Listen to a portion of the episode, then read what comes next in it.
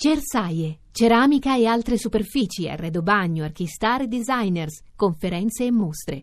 A Bologna dal 26 al 30 settembre. La radio ne parla.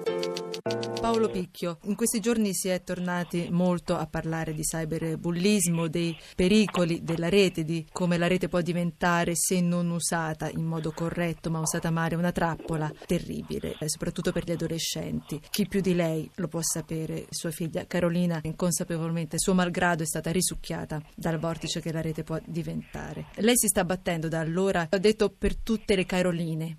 Carolina che è stata, diciamo, la prima vittima ufficiale di cyberbullismo ha lasciato scritto le motivazioni e le ragioni che l'hanno indotta a questo gesto tremendo. Per cui assieme alla senatrice Ferrara ci siamo domandati cosa potevamo fare, oltre al dolore che, che mi ha colpito, se non fare qualche cosa perché questo non succedesse più. E di lì è partita il disegno di legge.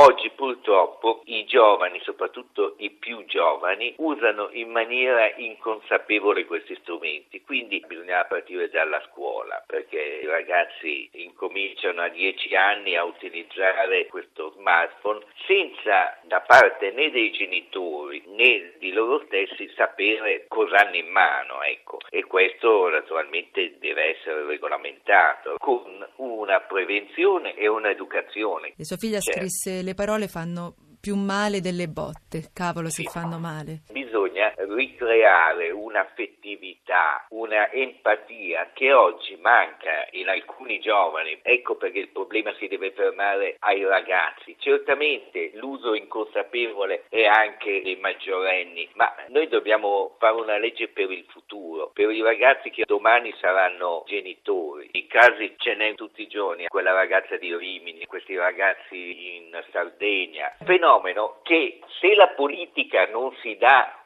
una mossa, alla fine ci ritroveremo l'ennesima vittima e piangiamo sul latte versato. Bisogna che questa legge, con le imperfezioni che ci possono essere, ma fatta per i ragazzi, passi subito. Posso chiederle che cosa le dà la forza di portare avanti queste battaglie? È proprio il dolore, cioè il testamento che ha lasciato Carolina è stato un messaggio certamente è un rivivere tutte le volte la cosa, però è quello che mi chiede lei, che non succeda un'altra Carolina in Italia.